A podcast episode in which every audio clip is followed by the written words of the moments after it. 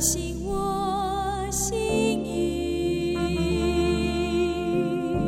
使我能像你。神啊，你的意念向我何等宝贵，其数何等众多。神啊，求你鉴察我，知道我的心思，试炼我，知道我的意念。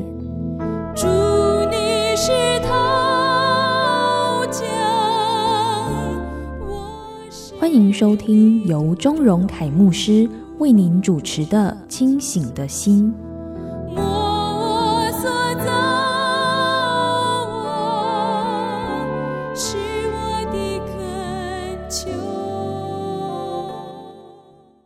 我是钟荣凯牧师，欢迎来到清醒的心。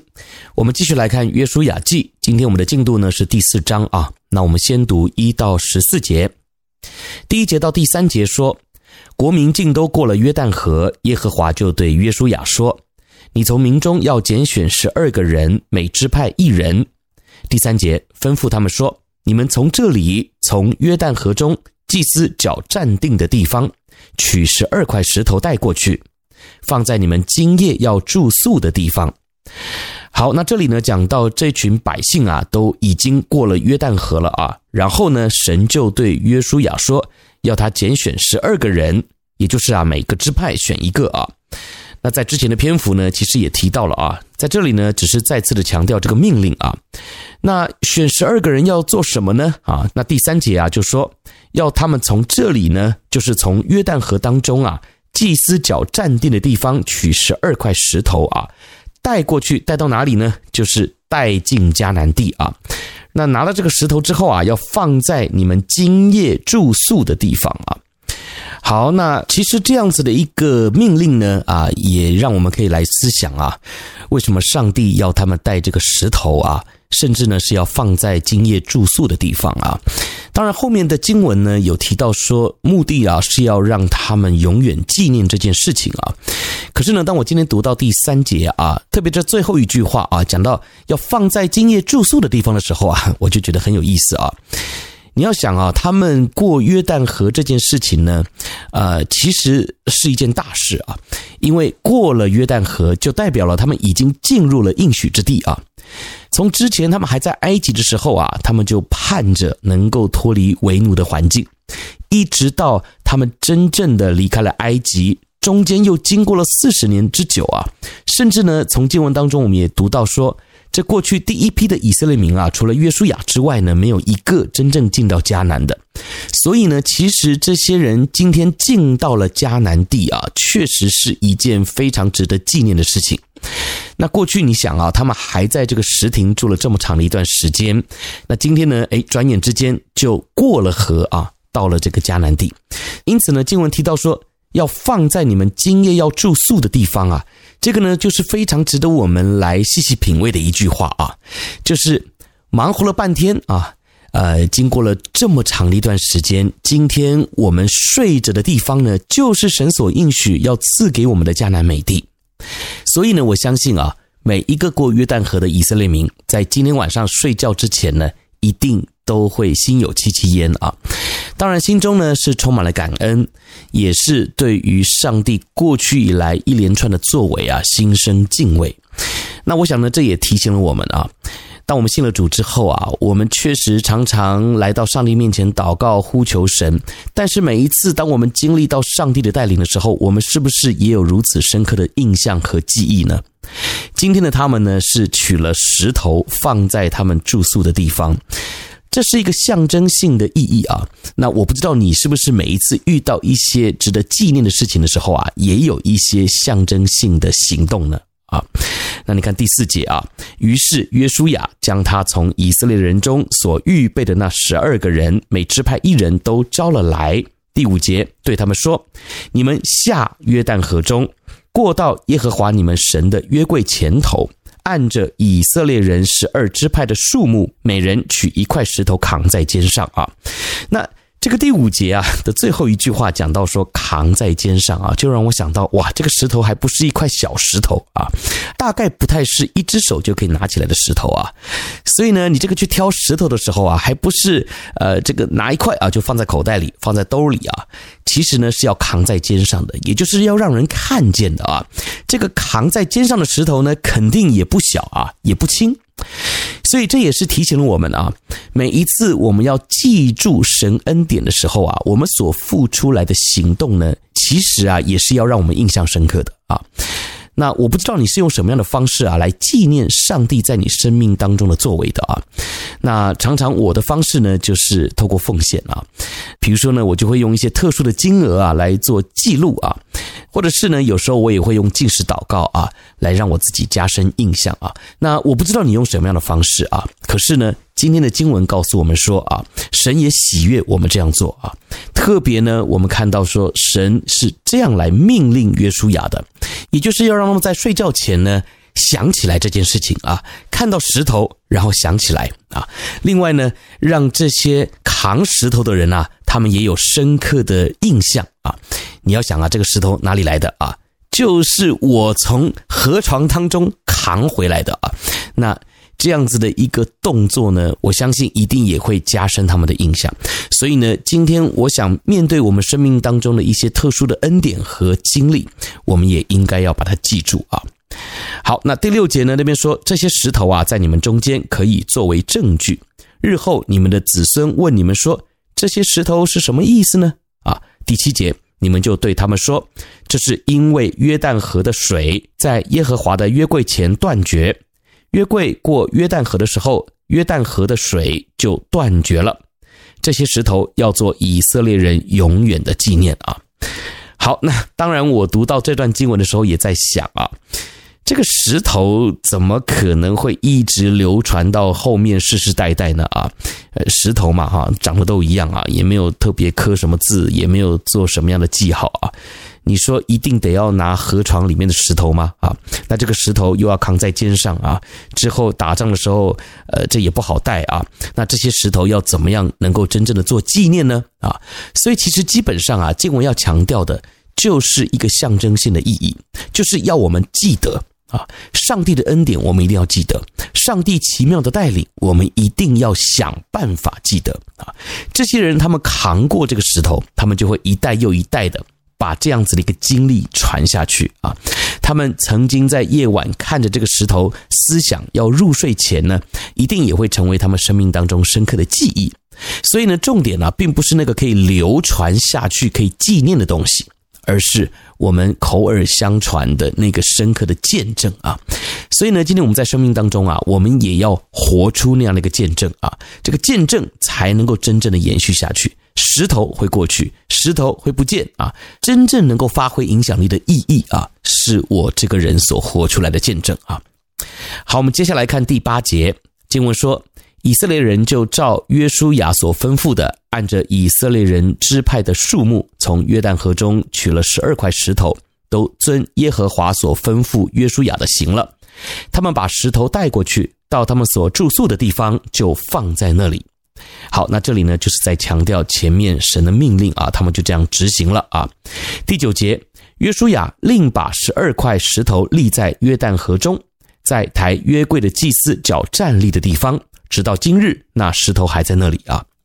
好，这个第九节呢也很有意思啊，这里讲到说，约书亚呢，他另外把十二块石头立在约旦河中啊，那。这里我们并没有看到是耶和华神的吩咐，而是约书亚自己要做这件事情的啊。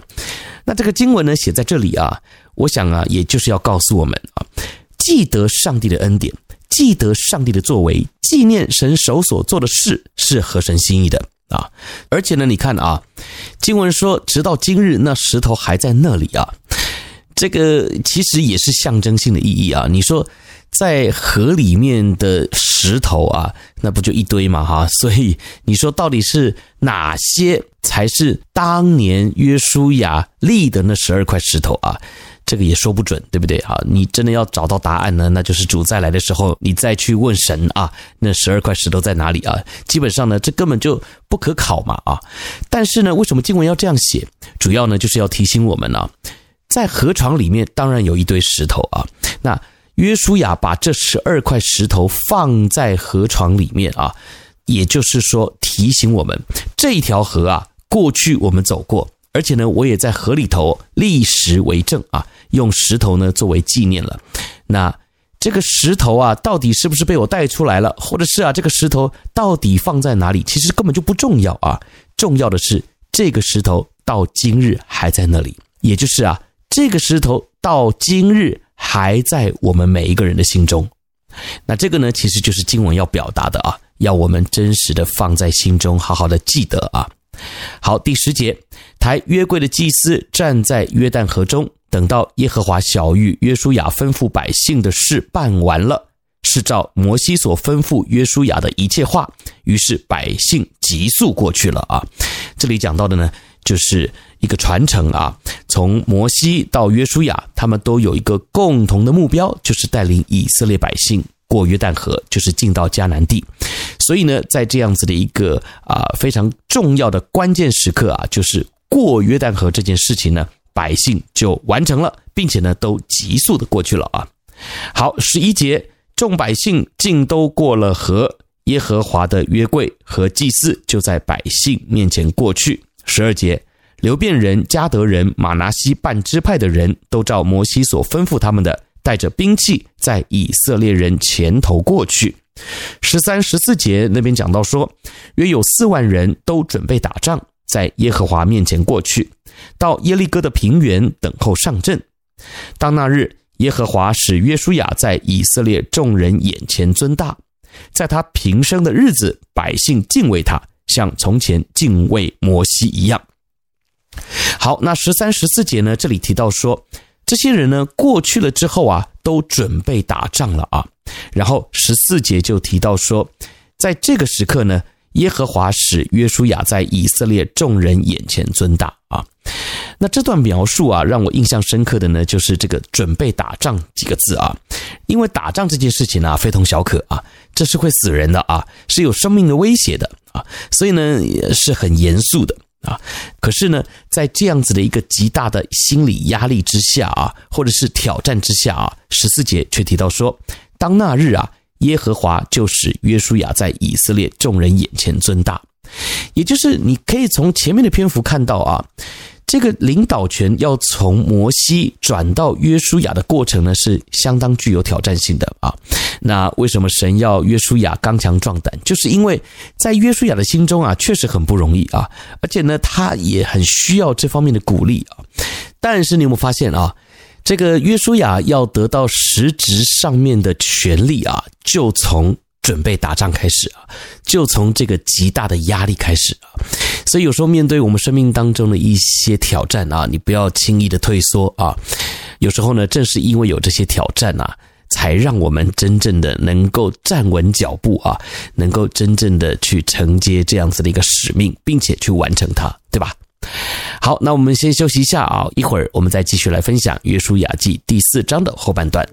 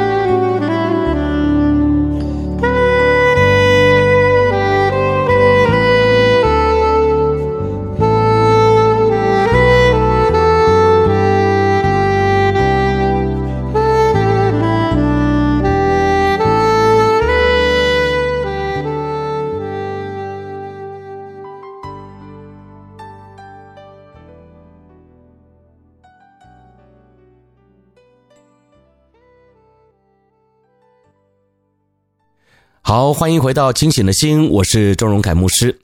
我们继续来看《约书亚记》第四章的后半段啊，我们要读的是十五到二十四节。好，前面呢提到说啊，约书亚因为这个要准备打仗的啊巨大心理压力啊，从现在开始呢，神也让他在以色列众人面前呢显为尊大啊。那我想呢，这也是我们在生活当中常常也要去啊、认知到的一件事情啊，就是我们不要只是单纯的和神要恩典啊，或者是呢求神来带领我们。啊，或者是求神帮助我们改变现状啊，其实上帝带领我们的方式啊，有时候也会透过苦难啊，透过压力。所以，当我们愿意靠主去胜过这一切的难处的时候呢，也许啊，我们也就更上一层楼了啊，也就是更往前一步了啊。所以呢，我们今天看到啊，约书亚呢，他能够在啊以色列百姓的面前呢，真的被尊为领袖啊，就是因着要打仗的这件事啊。好，那我们继续来看第十五节以后的经文啊。第十五节这边说，耶和华晓諭约书亚说啊，十六节，你吩咐抬法柜的祭司从约旦河里上来啊。十七节，约书亚就吩咐祭司说，你们从约旦河里上来。好，这三节经文呢，讲到的是耶和华神晓諭约书亚一件事啊，就是。要他吩咐抬法柜的祭司从河里上来了啊！那这里呢，其实讲到了两个吩咐啊，一个呢是十五节这里提到的耶和华吩咐约书亚啊，因为这个小玉呢，呃，这是我们和合本的经文翻译啊。那其实呢，在新译版的翻译当中啊，呃，这个小玉也就是吩咐的意思啊。所以呢，十五节讲到的是耶和华神吩咐约书亚啊，然后呢，十六、十七节就记载到说。约书亚呢，就也吩咐祭司啊，要做这件事情啊。好，所以呢，十五到十七节啊，这里所讲到的这个吩咐呢，啊，也是我们很重要的一个经文亮光啊。在这里呢，其实就是让我们看见上帝的心意啊，就是神很看重责任还有权柄啊。在过去呢，我们都知道神呼召摩西带领以色列民出埃及的时候啊。呃，这个摩西的责任是很重大的啊，举凡大事小事啊，他都要管啊。所以呢，最后他的这个岳父啊，叶特罗呢，就给他出了一个主意啊，就是要让他设立这个千夫长、百夫长啊，也就是层层负责啊，把这样子的一个责任呢分配下去啊。那我们从圣经的启示当中也知道，这不是叶特罗出的主意而已啊，这个乃是上帝的启示啊，也就是神感动叶特罗要这样来建议摩西的，所以。你会看到，上帝很看重这样子的一个层层负责的权柄跟责任啊。其实呢，早从这个伊甸园开始啊，神造了亚当之后呢，也就把这样子的一个责任跟权柄给了亚当啊，让亚当去管理伊甸园啊。那当神造了夏娃之后呢，诶，他没有让他们两个共同管理哦，啊，神还是一样啊，只是把这个管理的责任给了亚当而已。但是夏娃被造出来之后呢，他乃是被赋予了另外一项的责任，就是来照顾亚当啊，就是成为亚当的帮助者。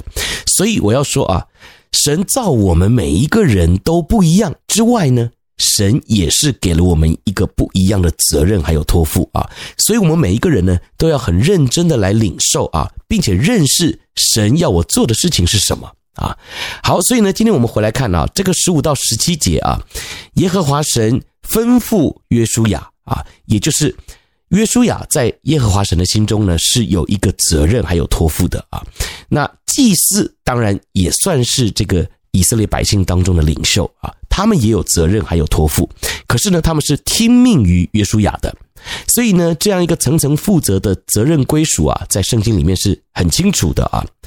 好，那为什么今天我会强调这个呢？啊，因为在教会里面呢，我们也常常会看到一个现象啊，就是有很多的信徒啊来到教会里面呢，他会说：“诶，我不用听牧师的话啊，我也不用听教会领袖的话啊，我是单单来向神负责的啊，所以呢，我也只需要向神负责就可以了啊。”我不需要听这些领袖的啊，而且呢，我也不用遵守这些规定啊。那这个乍听之下好像也没有什么错啊。本来我们就是单单对上帝负责嘛，哈。可是呢，如果你要回到圣经啊，那这里呢，我就要提醒你了啊。神看重的是责任还有权柄，所以呢，在教会里面呢，神确实赋予了领袖有这样的责任还有权柄，就是来管理啊。就是来照顾教会啊，就是在真理上面呢，这个领袖呢，当然也要对上帝负责。那我们呢，当然也就要顺服领袖，也要服从这个神所设立的上帝的仆人啊。好，不过我这样讲呢，不是因为我是牧师啊，我要大家来顺服我，而是我要鼓励大家啊，要透过圣经来了解上帝的心意啊，不是说我是领袖，我发号施令，我要大家来听我的，好像呢是满足我自己的成就感而已啊。我们换位思考啊，今天如果你是领袖啊，其实呢你也是承受着巨大的压力，对不对啊？像约书亚在这里啊，大家听他的，好像他很风光啊，但其实在他的心中也有很多的不容易啊。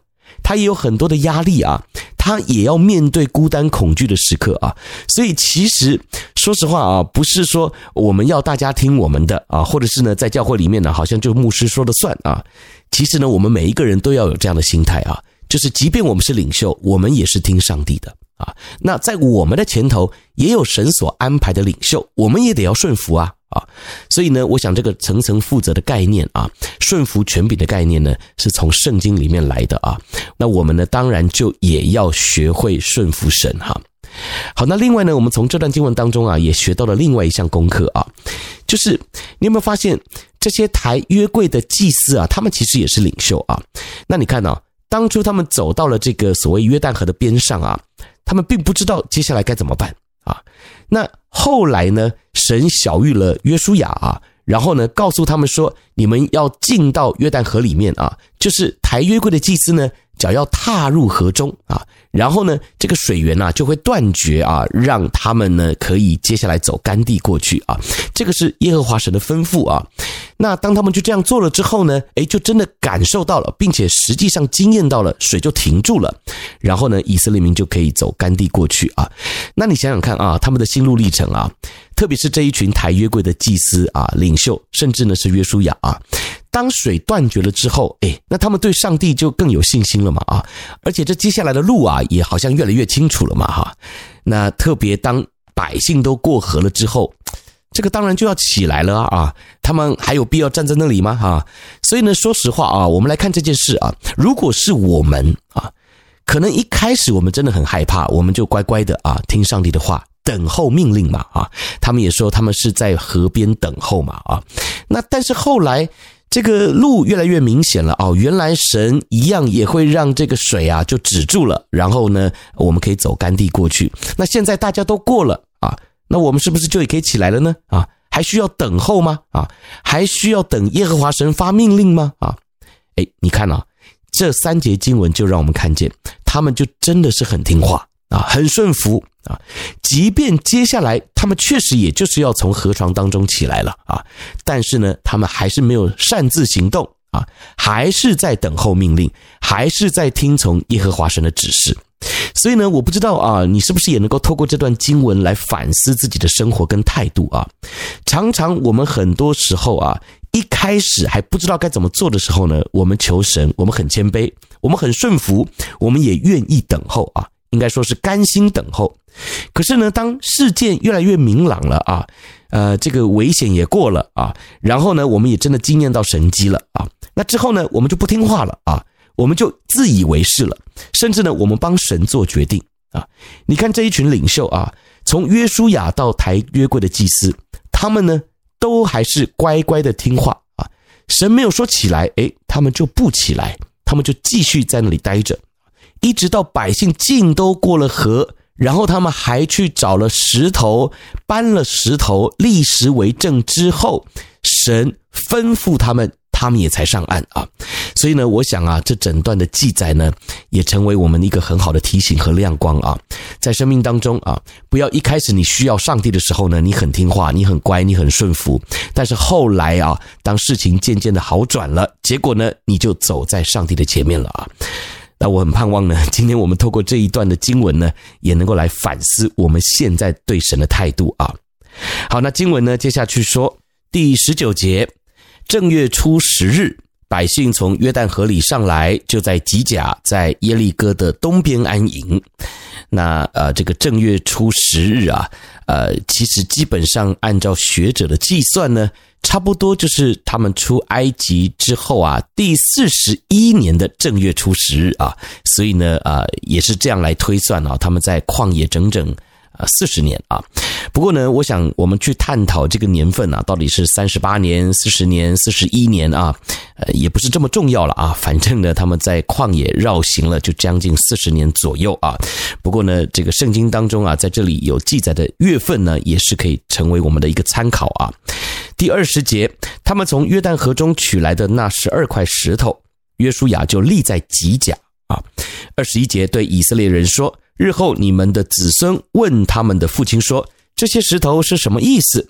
二十二节，你们就告诉他们说：“以色列人曾走干地过这约旦河啊。”那当然，我们也知道啊，之前他们过红海啊，也是走干地啊。所以呢，这两个神迹基本上也是互相呼应啊，验证耶和华神奇妙的带领啊。二十三节，因为耶和华你们的神在你们前面使约旦河的水干了，等着你们过来。就如耶和华你们的神从前在我们前面使红海干了，等着我们过来一样啊。所以这个二十三节呢，就是我刚提到的啊啊，一代又一代啊，传颂的呢都是耶和华神奇妙的作为啊。那我们的生命是不是也是可以这样一代又一代的传下去呢？啊，把这样一个上帝在我们生命当中的见证啊，就是清清楚楚、明明白白的啊，有证据的传下去啊。第二十四节，要使地上万民都知道耶和华的手大有能力，也要使你们永远敬畏耶和华你们的神啊。那我想呢，这是过去以色列民的历史，他们要一代一代的传下去。那今天我们身为基督徒，也是上帝的儿女，那在我们身旁的人，是不是也能够看见我们有这样的见证呢？让我们一起来祷告。爱我们的主，我们谢谢你今天透过这段经文的默想，也让我们被提醒。过去以色列民他们出埃及、过约旦河、进到迦南，这样一连串的经历，都再再的惊艳到你奇妙的带领和大能的作为。今天在我的生命当中，也一样经历到了你奇妙的带领。求你帮助我，让我能够为你做见证，也能够将这样的影响力世世代代的传下去。谢谢主，这是我的祷告，奉耶稣基督的名，Amen。我是周牧师，愿神亲自恩待赐福每一位在他话语上认真的弟兄姐妹。也谢谢你收听这一期的清醒的心约书亚记，我们下期再见，拜拜。